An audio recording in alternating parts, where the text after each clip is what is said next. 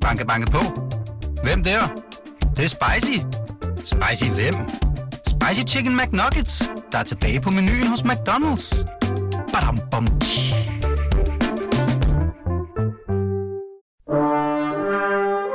Du lytter til Radio 24-7. Den originale teleradio. Velkommen til Flaskens Ånd med Poul Pilgaard Jonsen. Gæsten i dag her i en meget varm kanap er blevet kaldt mange grimme ting gennem tiden. Et par eksempler. Sorte Søren, svoglprædikanten fra Sem, vores hjemlige Ayatollah, hadets apostel, psykoinfantil, højrepopulist, fundamentalist, racist, ekstremist. Og så har han ved Gud også kaldt kvindebevægelsen for damesagen. Hvis nogen ikke skulle have regnet det ud, så er det altså Søren Krav. Velkommen Tak skal du her i have. Flaskenton. Og altså, Krav, med, med, med de her udtryk, som jeg lige har nævnt, der har man jo også allerede fortalt, at du i den grad øh, har været en og er en polemisk skikkelse i Danmark, og du har heller ikke gjort noget for ikke at være det, kan man sige. Alligevel har jeg sat mig for, og måske er det en umulig opgave, jeg ved det ikke, men jeg har faktisk sat mig for at lave en ikke-polemisk udsendelse her. En samtale, som skulle være en slags portrætssamtale med dig. Og nu må vi se, altså jeg har virkelig min tvivl ved, om du ville kunne lade være med at være polemisk undervejs, men lad os se. I hvert fald så har jeg sørget for, øh, at, øh, at øh, vi skulle have noget godt at drikke til. Glimrende. Måske lige... Ja, nu ved jeg ikke, hvordan øh, pastoren har det med rosévin. Glimrende. Ja. Det får du så. Og så er det fra et så kulturradikalt foretagende som Irma. nu ved jeg ikke, om Ja, du... nej, var kulturradikalt. Nej, det ved jeg ikke, men Børge. Olsen, Irmas grundlægger, han havde dog alligevel nogle idéer om at ville opdrage lidt på folk. Noget med at spise lidt bedre, ikke? Og de har Nå, også været det? Banner... Nå. Irma er banner, har været bannerfører Ja. for økologi og sådan noget, ikke? Jamen lad os smage Øh, på han. Lad os smage. Skål og velkommen. Skål, tak for det.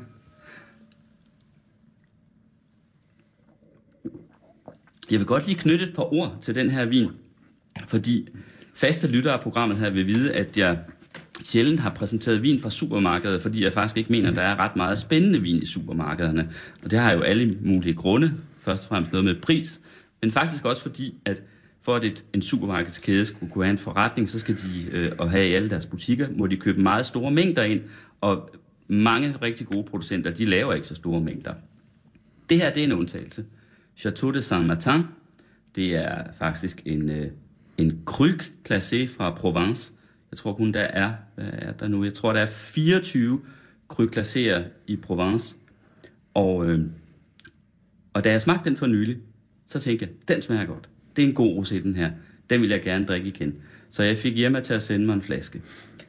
Jeg synes, det smager dejligt. Jeg har ikke meget forstand på vinen, men jeg synes, det er en dejlig drik. Ja, men så havde den faktisk også den lidt morsomme historie, fandt jeg så ud af, da jeg havde modtaget den, og begyndte at læse om det, at øh, ikke alene er der tale om et, et meget gammel, en ga, meget gammel vingård, faktisk har man lavet vin siden romertiden, men den var indtil 1740 øh, et kloster. Nå. Det var et vinkloster. Det var munkene, der dyrkede vin her. Og så i 1740 blev det købt af, af den familie, der stadig ejer det. Og så er det faktisk, af en eller anden grund, så har det været en tradition, at det altså er kvinderne, der driver den her vingård. Og øh, hun hedder Madame de Barry, hende der, der driver det nu. Så for nu lige at vende den med damesagen en gang til. Ja, Madame de Barry laver en glimrende vin. Det smager godt. Det der med damesagen, jeg ved ikke, hvor meget du fik at høre for det dengang. I de her MeToo-tider, der ville du nok have fået endnu mere at høre. Jamen, jeg har da hørt, fået så meget at høre i tidens løb. Men det er også fordi, jeg har sagt noget, der havde betydning og var væsentligt. Så så er utak verdens løn.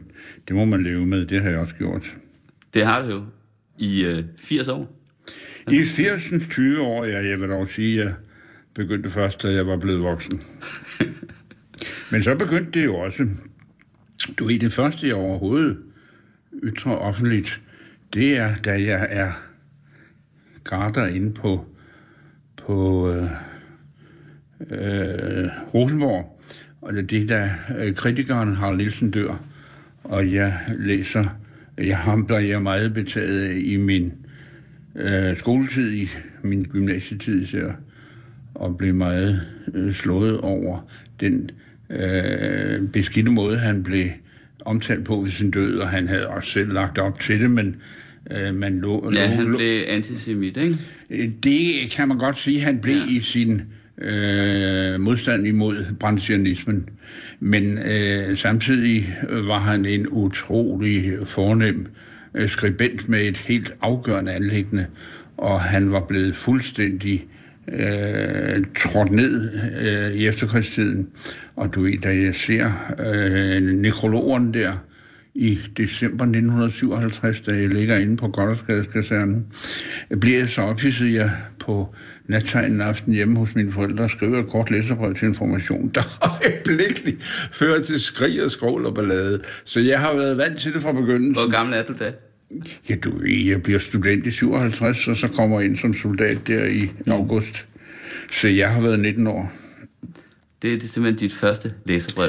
Det er mit første læserbrev, Ja, som fører til, fører til en hulens ballade, og som jo så også fører til, at jeg, øh, da jeg er hjemsendt og begynder at studere og har lidt mere tid, skriver en bog om ham, der udkommer i 1960. Mm. Og det er din første bog. Det er min første bog. Hvor mange har du egentlig skrevet siden? Nej, til- men det, det er mig. Jeg, jeg har et par stykker med, så jeg kan tælle op her, men det er en, er det en, en 25, 25-30 bøger, mm. tror jeg nok, det er. Jeg kan snart ikke holde tal på dem alle sammen. Jeg skal lige have en sluk mere. Vi tager Man, man slurk. har virkelig Slurk brug for noget køligt og koldt her. Det er, øh, det er altså sådan noget vin, der bare lige løber ned, ikke? Ja, det smager er en dejligt. ren læskedrik. Jeg ved jo næsten ikke, hvor man skal ende og begynde med dig, for den helt korte biografi vil jo hedde, at du har været præst øh, i mange, mange år i SEM. Du har været øh, hovedskikkelsen i Tideværv øh, siden, øh, ja, hvornår? Det er du redaktør af bladet 84? eller Du ved, sådan noget, tid, Tideværv er jo et bladret arbejde, der begynder i 1926. Det, det er helt klart, men nu vil jeg bare lige tage den øh, Og jeg helt kommer, ske- min, min far er med fra begyndelsen, og jeg Ja. kommer så, øh, bliver- er meget optaget af det allerede fra studietiden. Og øh, i 1965 mm, bliver jeg, øh, ja det er, nu må jeg lige ryste hovedet for at være præcis, at, at jeg bliver medudgiver efter Olsen Larsens død. Ja. Og så bliver jeg i 1984 redaktør efter min far, og har været det indtil 2013, hvor min datter Agnete Overhauge overtager redaktionen. Præcis. Og så har du været øh, politiker, medlem af Folketinget for Dansk Folkeparti, og det stoppede du med, var det i 2011? Det var 2011, ja. Det er sådan den helt korte biografi. Skal vi egentlig ikke øh, begynde ved begyndelsen?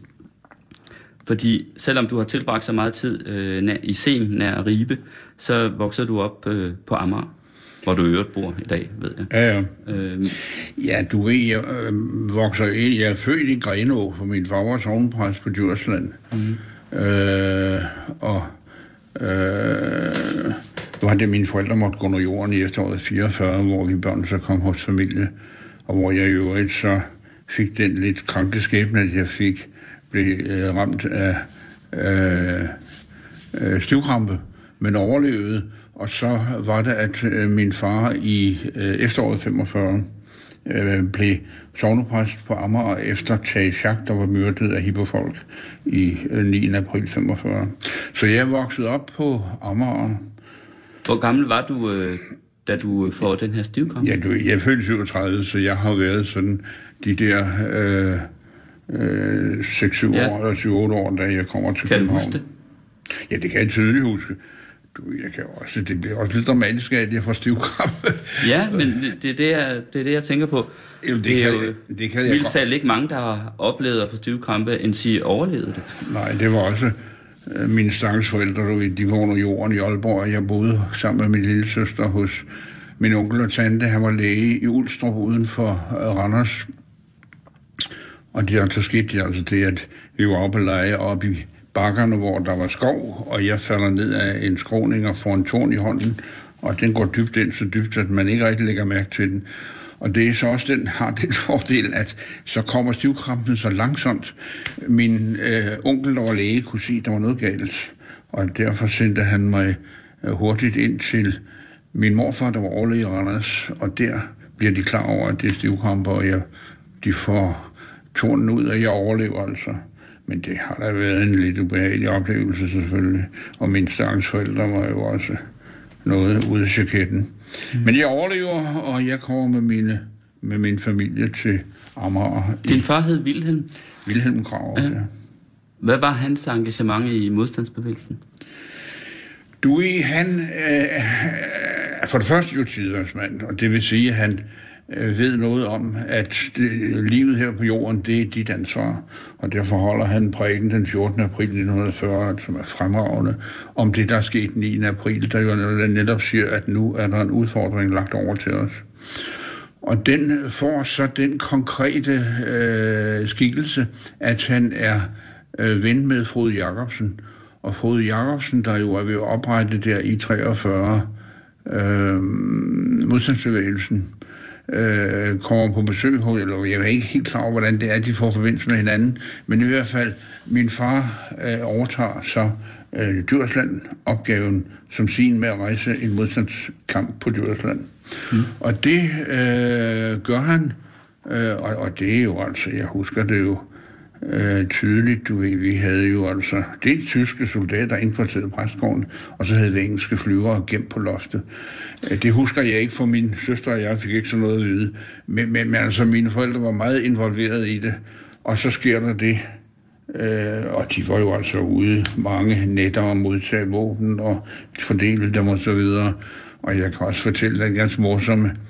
Vi fik i, i, i, i øh, præstegården i Hammeløv, der fik vi en af 12 medarbejdere som medhjælper.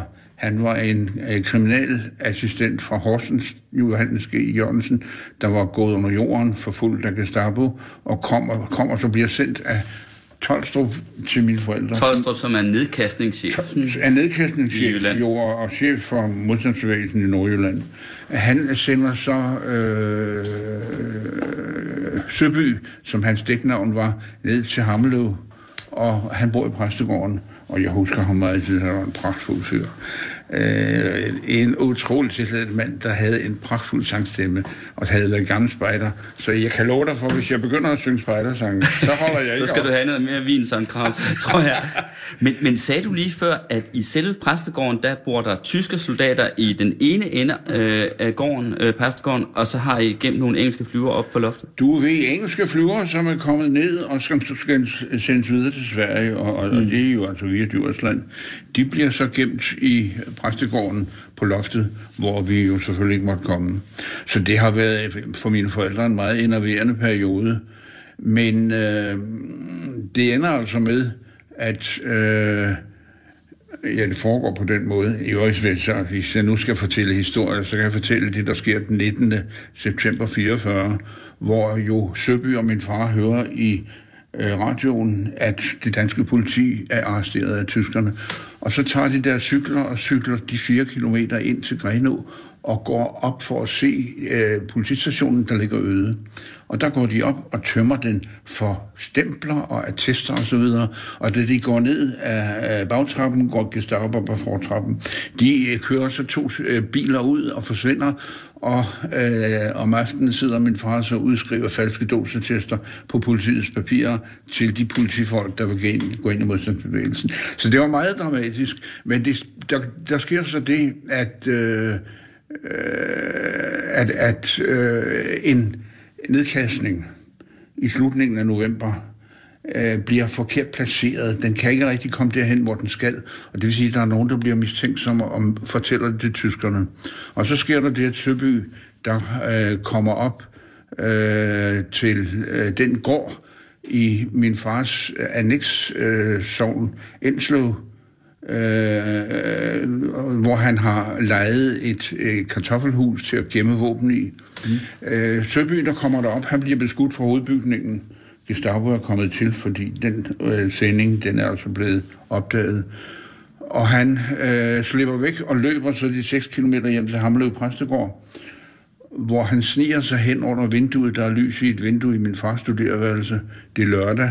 familien er sendt væk, og min far har nok haft en mening med det, men øh, Søby banker på ruden, og min far kommer ud og spørger, hvem der og får så videre til by, hvad der er sket, og i løbet af et kvarter er de ude af præstegården og forsvinder så.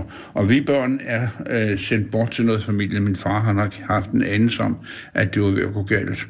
Og vi kommer så til, til, til øh, familie, min søster og jeg og min storebror kommer til hinanden, og det er vi resten af krigen. Men der er det jo altså, at mine forældre kommer til Aalborg, hvor de er aktive i, i Søbys modstandsarbejde.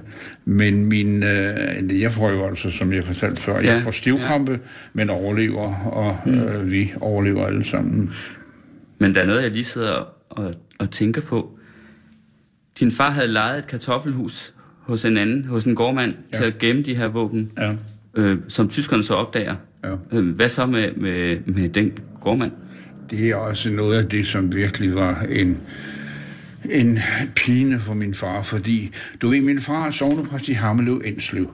Enslev er ikke sovnet, og der har han altså hos denne flinke gårdejer, nu kan jeg selvfølgelig ikke huske navnet. Ja, men, som vel ikke har vidst, hvad det var, din far skulle gemme i kartoffelhuset. har haft en anelse om det, fordi okay. han vidste, hvem min far var. Men min far har jo ikke sagt det direkte. Han Nej. har sagt, at vi vil gerne have lov at bruge dit kartoffelhus. Og det øh, bliver så til, at øh, de kommer med biler om natten og afleverer våben der. Og denne helt igennem hederlige øh, gårdejer, hed han Christiansen, eller, jeg kan ikke huske navnet, det burde jeg kunne, men han var et helt igennem hederlig menneske, og der sker selvfølgelig det, at da de opdager tyskerne, at der er våbendepot, så bliver han arresteret og sendt til Tyskland, og han omkommer i en koncentrationslejr. Og det øh, var min far hele livet igennem meget, meget ildeberørt over. Hold da op. Det var han. Hvad, hvad sagde sovnebørnene til det, tror du? Altså, fordi din far havde jo sådan set indirekte og uskyldigt, men alligevel jo været, med, hvad skal man sige, forårsaget Jamen at, altså, går, den her uskyldige gårdmand. Altså, de, familien var også utrolig øh, lojal over for ham, og, og han var meget afholdt i situationen, så der var ikke noget som et problem, mm. udover at han jo havde en meget, meget skidt samvittighed. Fordi denne hederlige gårdejer øh, kommer jo ind i det på grund af min far. Og det øh, tog han altså meget tungt. Men der var jo ikke noget at stille op, og familien øh, anklagede ham ikke. Mm. Heldigvis blev den afdødes enke gift med en, en, en bror til afdøde, så det hele endte egentlig godt, og vi har været der flere gange siden, og det har været meget okay. hyggeligt. Men, men det var noget, som pinte min far. Det var en skyld, der hang ved ham? Ja, det var han meget ildebrørt over. Altså resten af lang tid? Resten af livet? Ja, resten af resten, altså, det er da klart, at, at, at øh, det har siddet i ham hele tiden. Det var ikke noget, han talte om, det var ikke noget, han førte sig frem med, men, men øh, han øh, havde da sin gang op på, på Christians Minde, som gården hed i Jenslev. Og gudskelov skete der så det, at enken blev gift med den afdødes bror, ja. og det vil sige, det endte godt. Men, men min far var meget ildeberørt af det, og det har da selvfølgelig også været dybt, dybt ubehageligt. Ja, det kan vi jo ikke skåle for, men øh, vi kan drikke alligevel. Vi kan drikke alligevel, nej. Det gør men, vi, Søren Krav. Vi hæver klasse.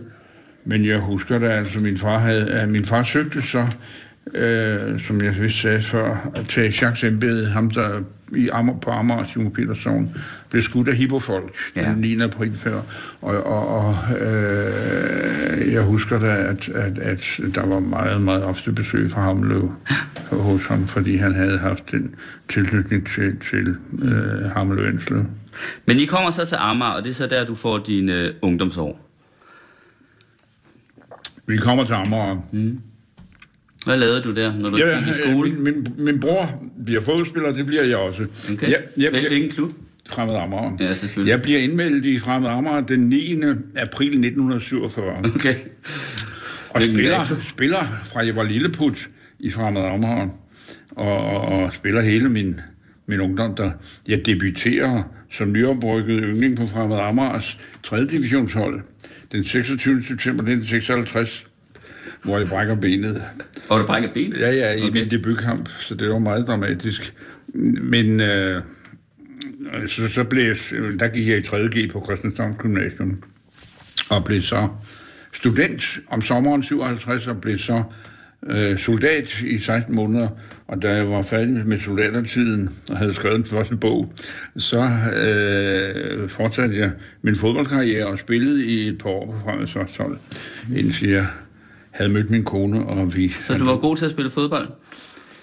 Jeg, jeg spillede jo altså i hvert fald på Frans divisionshold, mm. og, Mhm. og har da... Og hvilken plads havde du på holdet? Jeg spillede center half, Center half. hvis det siger der noget. Faktisk er jeg virkelig, virkelig øh, uvidende, når det gælder fodbold, for det er noget af det eneste, der ikke interesserer mig. Center half var i den gamle opstilling sådan, øh, kan vi sige, centrum i, i forsvaret. Der var to backs, og der var to halfbacks, og så var der center halfback. okay. Ja, Så det har jeg dyrket meget, og jeg synes, det var pragtfuldt. Så det er jo sådan en midterposition. Det er jo ikke øh, det, man har forbundet dig med, Søren Krav. Men nu er vi altså her i, i flaskens ånd, og øh, jeg forsøger at lave en slags portrætssamtale, hvor det for en gang skyld handler om ikke at være polemisk. Lad os se, om det lykkes. Jeg skal lige høre, hvordan tror du, øh, hvordan blev du opfattet af dine øh, gymnasiekammerater? Hvad var det for en slags dreng, ung mand? Jeg var nysproglig, og vi jeg var flest piger, og så var vi fire drenge i nysproglig, og øh, den ene er død, og vi tre andre, vi mødes årligt, mm. og vi skal om øh, en god uges tid mødes med andre studenterkammerater, så vi har det meget, meget hyggeligt. Var du sådan social i gymnasiet, eller var du en læsehest, eller var du... Altså, du, Lidt ligeglad det med de andre, Er det jo hvordan? blandt andet, jeg er faldet over forskellige forfatterskaber, som optager mig, blandt andet Harald Nielsens, mm. som jo fører til, at jeg i 60 skriver en bog om ham, og jo selvfølgelig bliver genstand for stor farvelse, fordi Harald Nielsen var øh, Ah, svinet, ja. svinet til systematisk, mm. men var en utrolig øh, betydelig øh, forfatter, hvis placering i dansk åndeliv burde være en helt anden, end den er. Er der andre øh, skikkelser, du beundrer der i din gymnasietid, end Harald Nielsen? Kan du komme på andre forfattere, eller statsmænd, eller...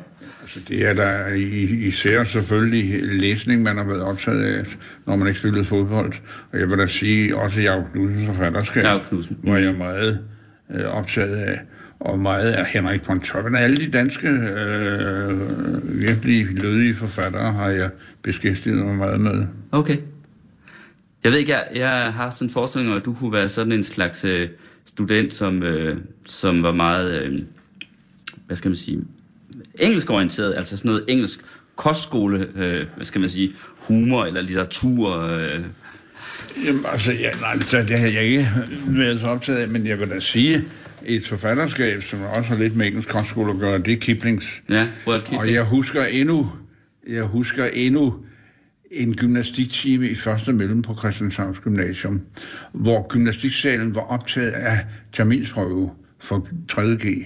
Og derfor skulle vi på øh, loftet, hvor vi havde vores øh, klasselokale, og der kom så gymnastiklæreren, der i øvrigt hed Jors, Kai Jors, tror jeg det var, ind og lukkede en bog op og begyndte at læse, og det var øh, en af Kiplings noveller om Stilker Kompani, som førte til, at jeg blev lidenskabelig Kipling-læser.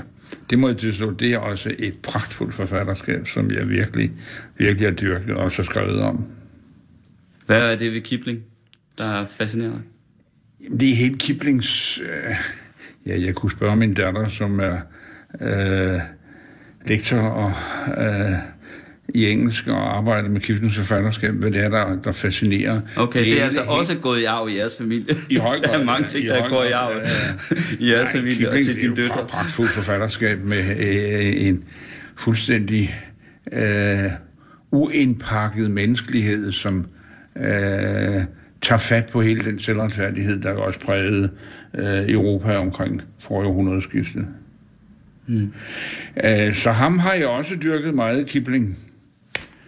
Øh, men øh, ellers var det jo altså, vil jeg sige, i danske. gymnasietiden, der var det især Harald Nielsen, så, også fordi jeg kunne se den tragedie, han var. Han var en utrolig talentfuld og betydningsfuld øh, forfatter, som får en sørgelig skæbne, også fordi han i og for sig har en sørgelig, et sørgeligt levnedsløb. Du ved, han er uægte søn af en stor jysk øh, proprietær jo i min familie. Mm.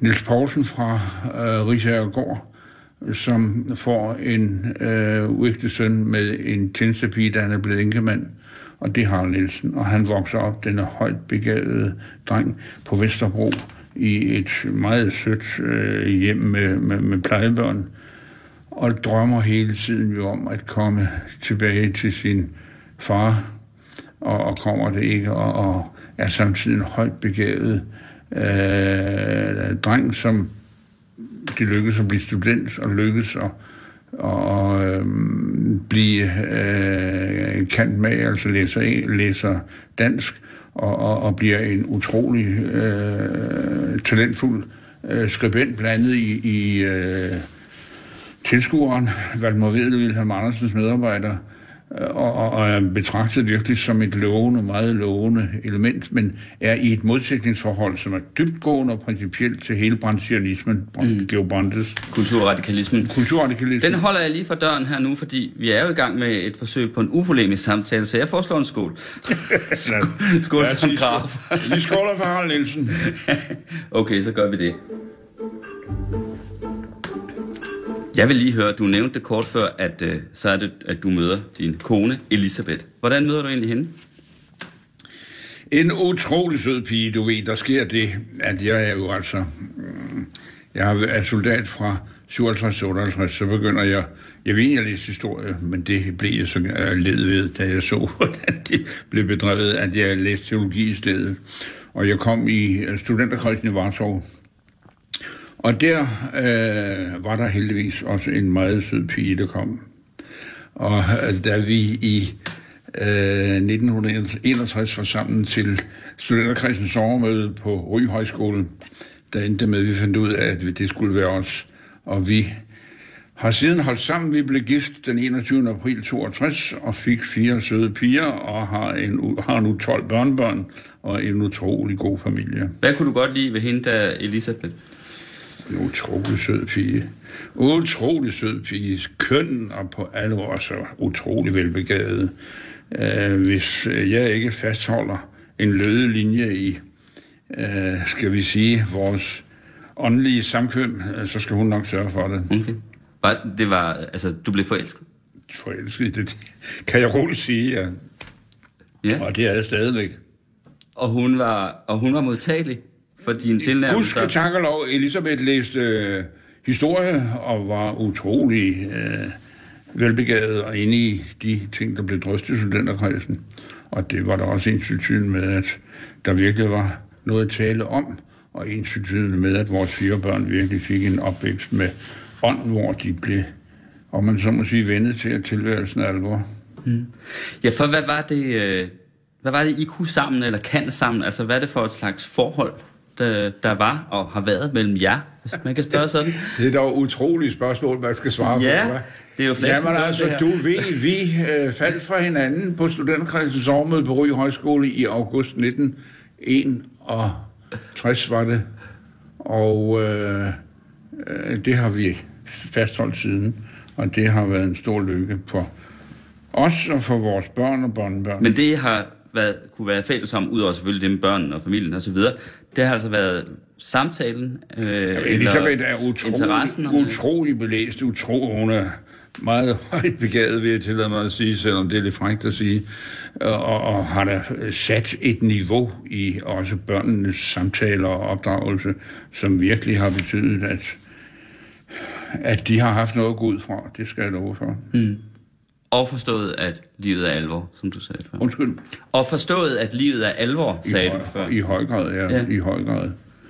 Du, hun havde også haft den skæbne, at hendes mor døde, da hun selv var, var øh, 11 år. Og hendes far var daværende øh, landshøvding på Grønland, hvor hun var oppe og, skulle, og, og, og så dør hendes mor ved en ulykke i København. Det vil sige, at hun har da været noget ensom, men har i høj grad forstået selv og fastholdt sin tilværelse. Og var så i øvrigt, det kan jeg da så fortælle, nu er vi i gang med anekdoter, hun var så på øh, Grønland siden jo. Du sagde, at hendes far var landshøvding. Er det der svar til en amtmand i dag? Eller, eller, eller det hedder det så ikke længere? Den første men... landshøvding på Grønland, okay. Pio Lundsten. Øh, og hun er oppe og, og besøger ham øh, i øh, 1900 og... Hvornår er det nu?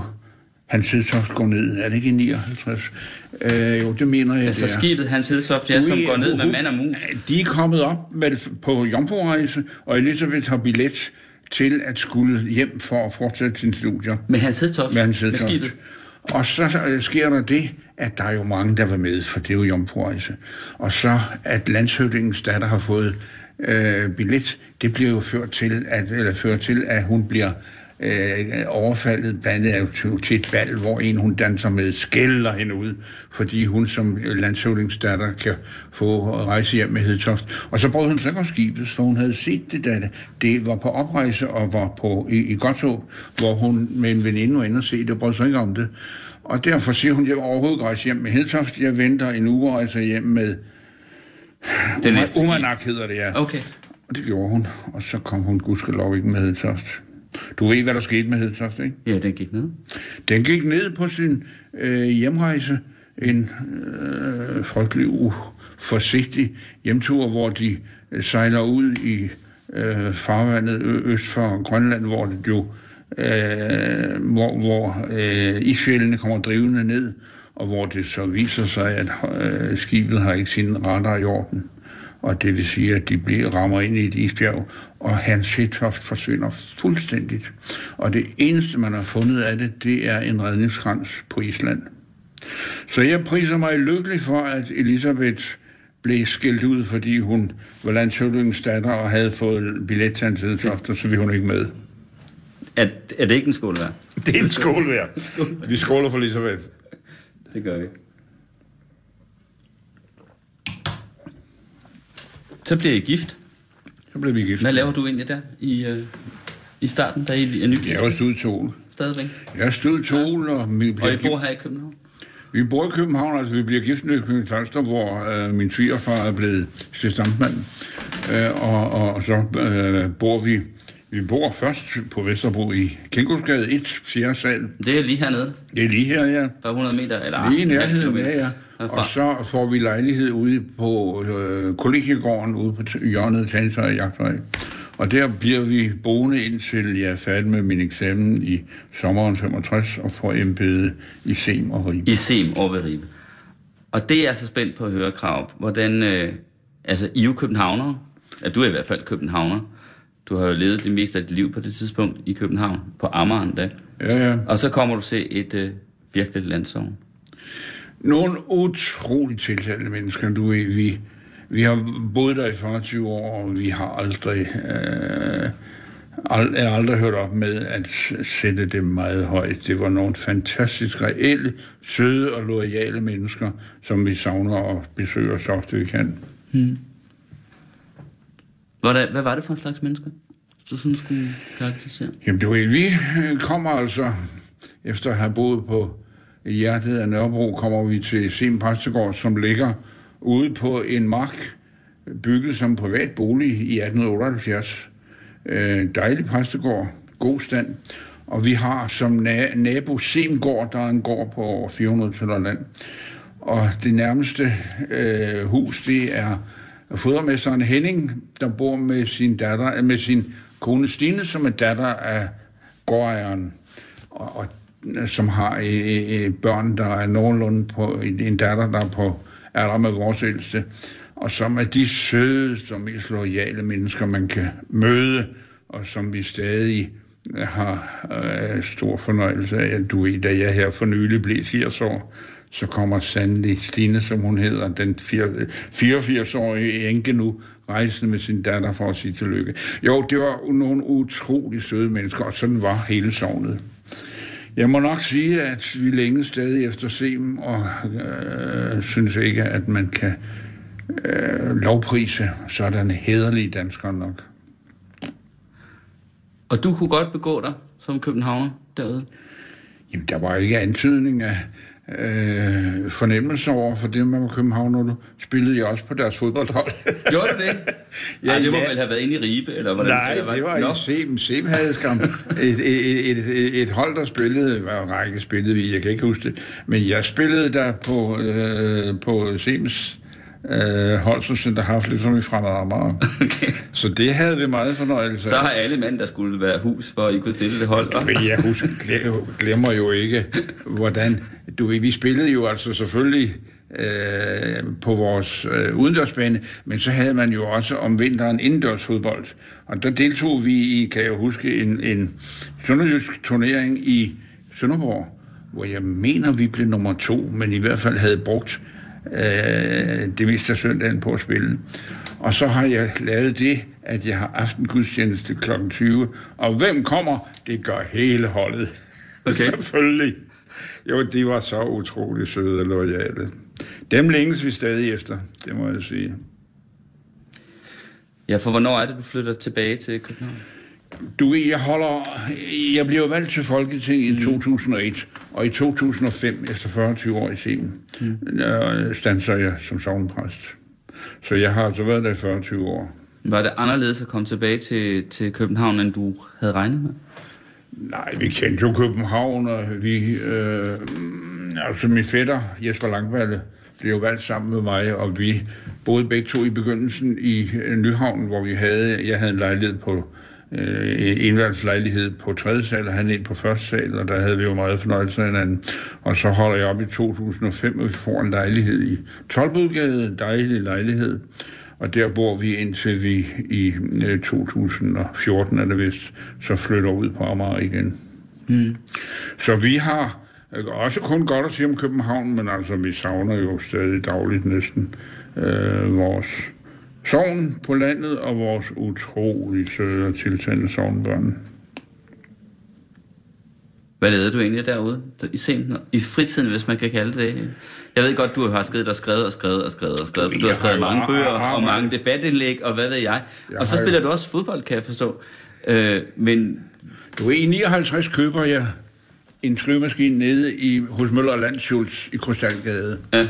Og den tør jeg, jeg tager den med til, til Paris, hvor jeg er nede i en måned på studenterhus i, i, i 1960 og begyndte at skrive bogen om, om Hørup. Og, og den skrivemaskine får jeg lov at bestille noget, ikke bare til prædikener og kirkelige øh, taler af forskellige art, men jo også til de manuskripter, jeg arbejder. Jeg arbejder jo hele tiden, og det er først nu, hvor jeg er blevet gud bedre, det tvunget til at beskæftige mig med det der computeri, som er mig fuldstændig fra fjernt og fremmed, at jeg har holdt op med at bruge skrivemaskinen, og det er jeg egentlig ked af. Men jeg har i hvert fald skrevet, samtidig med, at jeg er sovnpræst, og selvfølgelig øh, prøver efter evner at tage mig mine sovnbørn, så har jeg skrevet en del, og skrevet en 25-30 bøger. der er også noget med, at du går på jagt, ikke? Jeg gik også på jagt, jo. Det er fuldstændig rigtigt. Det blev jeg, blev jeg bidt af. Jeg blev selvfølgelig inviteret med af nogle utrolig søde sovnbørn. Og, og, og jeg må indrømme, at når man første gang har skudt sin hare, så bliver man bidt af det. Så det har jeg gjort også med svigersøn og andre, og det er fantastisk morsomt at gå på jagt. Hvordan? Altså, hvad er det ved det, som du godt kan lide?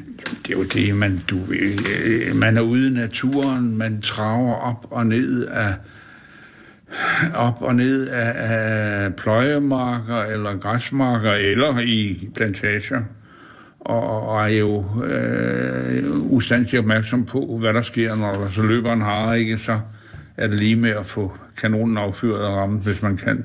Og det er bestemt ikke nemt. Jo, det var pragtfuldt at gå på jagt. Det, det nød jeg, det må jeg sige.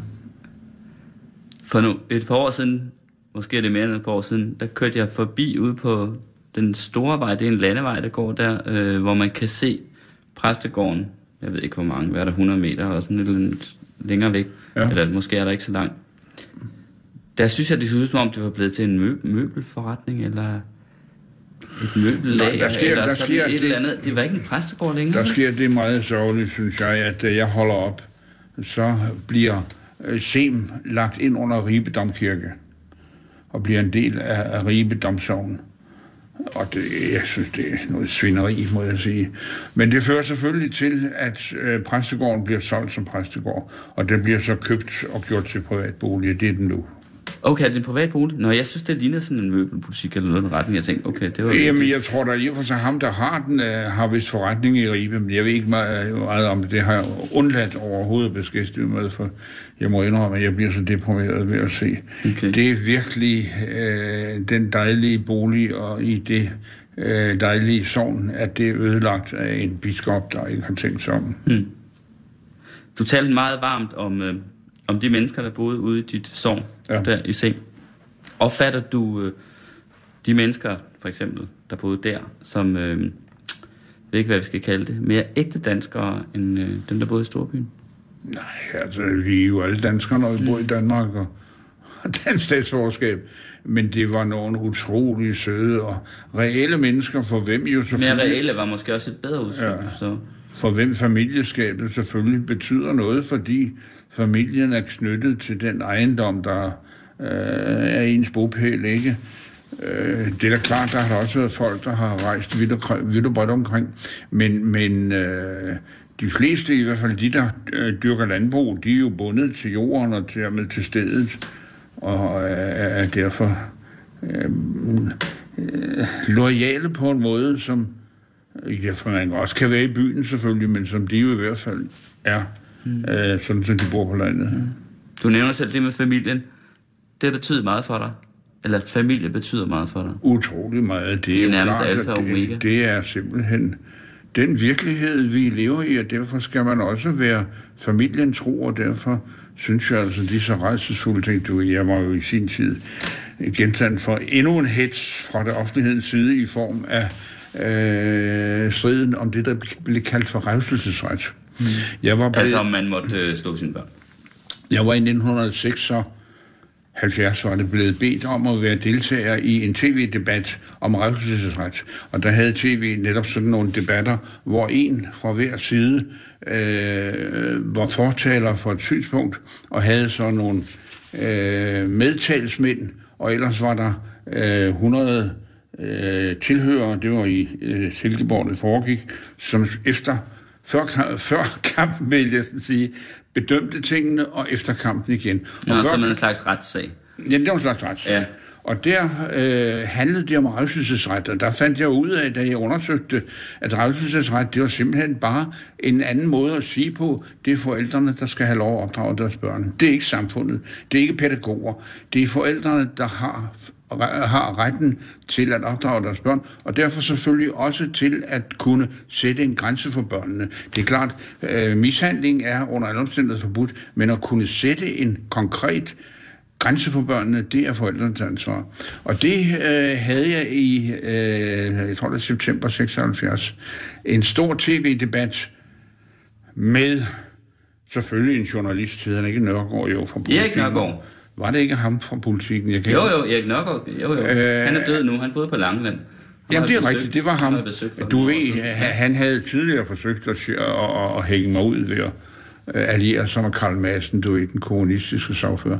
Men vi havde i hvert fald i øh, 76 i Silkeborg-striden i tv om revselsesret, og hvor øh, jeg vandt en klar sejr. Ja. Og du ved, øh, publikum stemte, jeg tror, var det 80 procent eller 85 procent, der stemte for mit synspunkt, og imod Erik Nørgaards. Og, og, og, og jeg synes, det var glimrende, men det er jo kun, det var ikke som andet en understregning af familiens betydning. Mm. Har du nogensinde overvejet at blive skilt? Nej, det skal jeg love dig for, jeg ikke har. Det har jeg ikke, og det har er jeg sikker på, min kone heller ikke. Hvorfor tror du egentlig, at dine døtre de er faldet så meget ud øh, lige dig, havde jeg sagt? Altså, man kan vel godt tillade sig med al respekt trods alt at sige, at de på mange måder ligner dig. I hvert fald de, der optræder i offentligheden. Jamen, det vil jeg da. Nogle af de samme holdninger Sig. og den samme polemiske øh, tilgang og så videre, ikke? Jamen, det er jeg da meget taknemmelig for. Jeg vil da sige, det er først og fremmest min kones fortjeneste. Det er hende, der først og fremmest har opdraget dem. Du ved, min kone var den, der sad i det vores store køkken, læste højt for dem og talte med dem, og var den, der opdragede dem. Hun har haft en utrolig betydning for dem, og det er da en lykke. Lykke for alle, mm. at vi havde hende. Sig mig, er du nogensinde, uenig med dine døtre om noget som helst? Ja, der kan da godt være enkelte tilfælde. Nu kan jeg ikke lige huske det. øh, Jeg har jo lige set Marie på tur til Rusland, og jeg synes, hun gjorde det glimrende, for jeg synes, det var en lidt vanskelig opgave, hun blev sat på. Men jeg synes, de gør det glimrende, og, og jeg har bestemt ikke noget som helst. I er stort set enige om alting i jeres familie. Det vil jeg da håbe. Jeg er i hvert fald enig med mine døtre, stort set. Den kan vi godt udbringe skål for. Skål Vi skåler for mine døtre, ja. Ja, De det går da meget godt med at holde udsendelsen her upolemisk, synes jeg. Jamen, det er glimrende. Og det er som sagt, der var min akt fra begyndelsen, fordi ellers så kunne vi ende i... Og, altså i virkeligheden har vi jo slet ikke fået talt om tidværv, hvilket jo... Ja, det interesserer mig selv meget. Men jeg tror faktisk ikke, at vi, at vi kommer til at kunne nå det.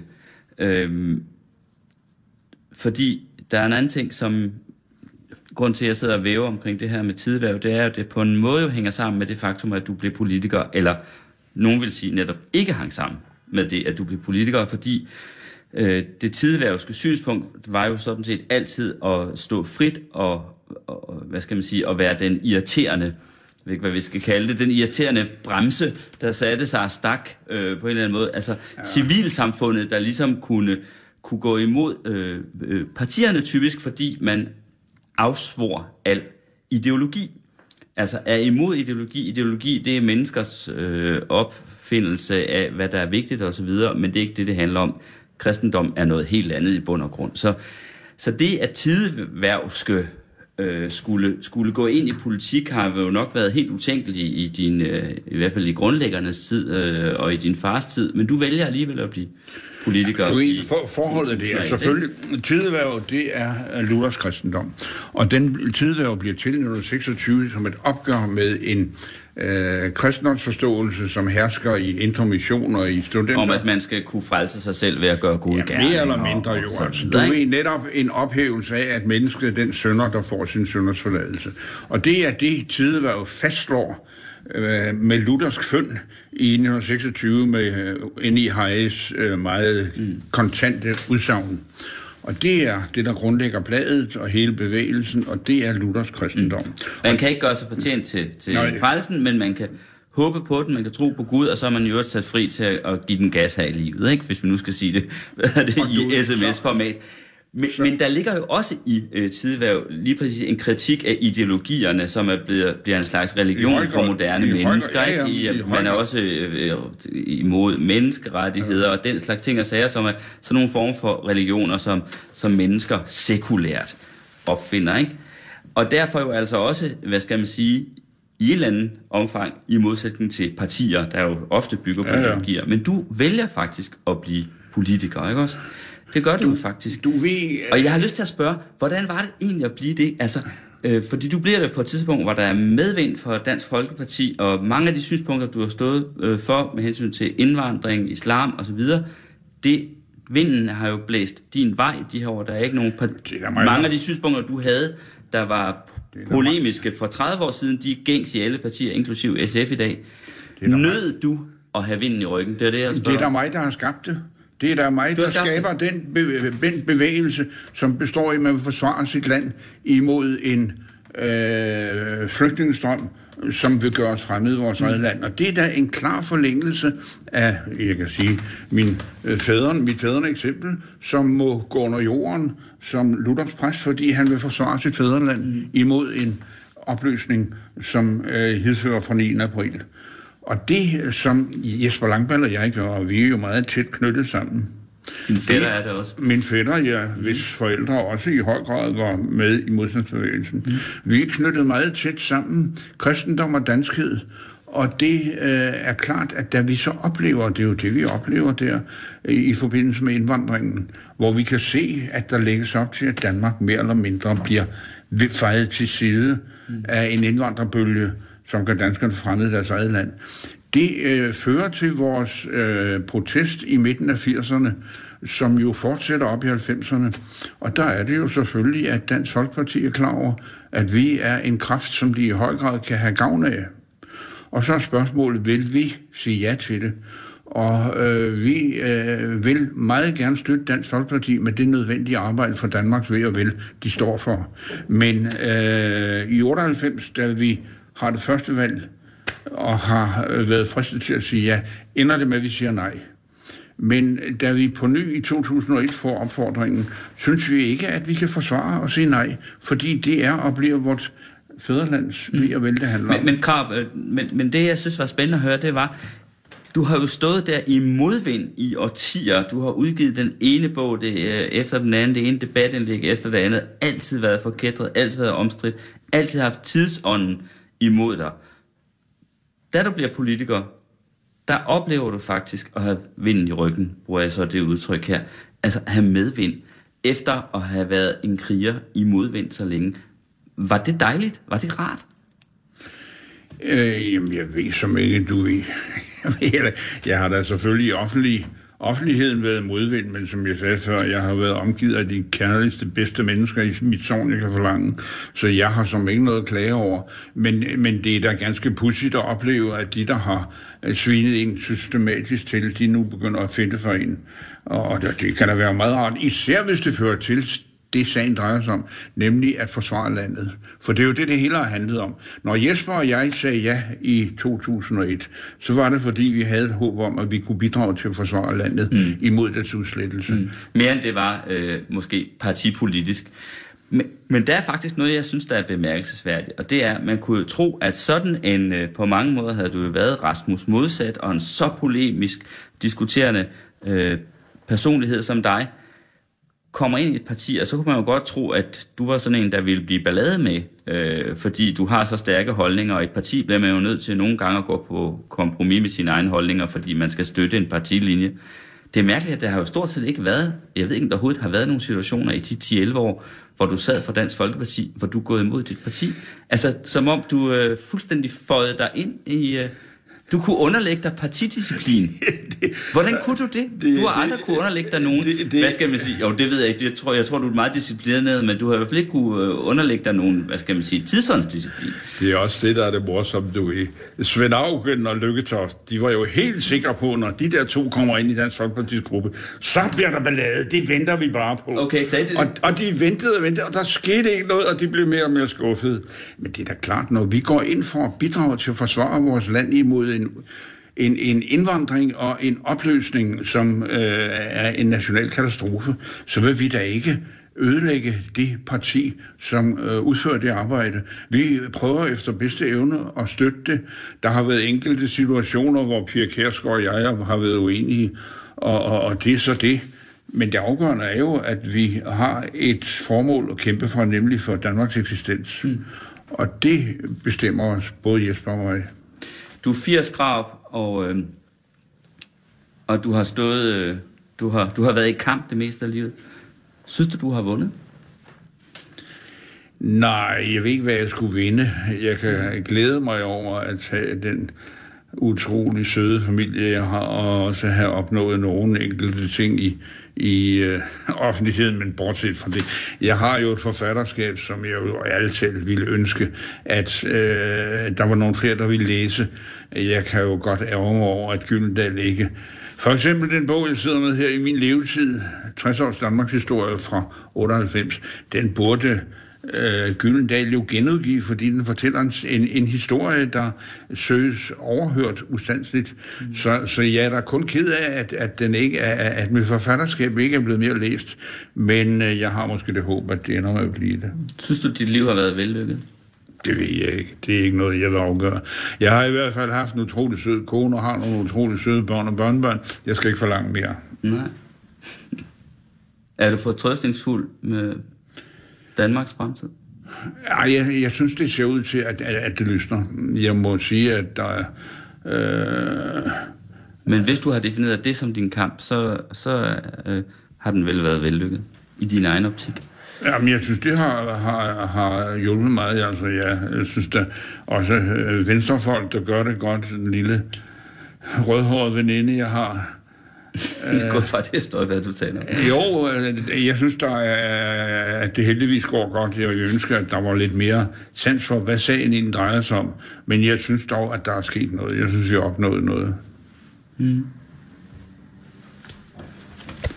Det kan være, vi skal have en sidste skål Skal vi skåle for det? Ja.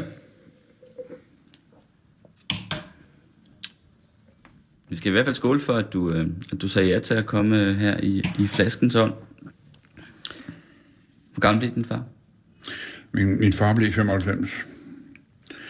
Ja, Og han var åndssvagt til det sidste. Han var en sjælden personlighed, det må jeg sige. Hvad regner du med selv? Jamen du ved, min mor døde, min mor døde øh, hun havde den sørgelige skæbne, at de sidste seks år af sit liv var hun fuldstændig passé. Hun skulle have haft lov at dø tidligere. Og jeg vil da så håbe for mit vedkommende, at jeg dør, inden jeg er blevet fuldstændig idiot. Det bliver de sidste ord, Søren Krab. Tak fordi du kom Tak hjem selv. til mig, Poul Pilgaard, og medvirkede i Flaskens ånd, som var produceret af Ninette Birk, og jo altså vinøst bestykket med Chateau de Saint-Martin, en rosé fra, fra Provence. Jamen tak for drinken, og tak for snakken. Radio 24 /7.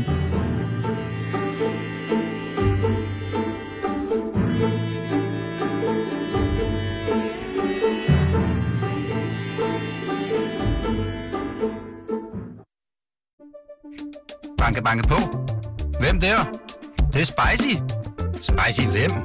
Spicy Chicken McNuggets, der er tilbage på menuen hos McDonald's. Badum, bom, tji.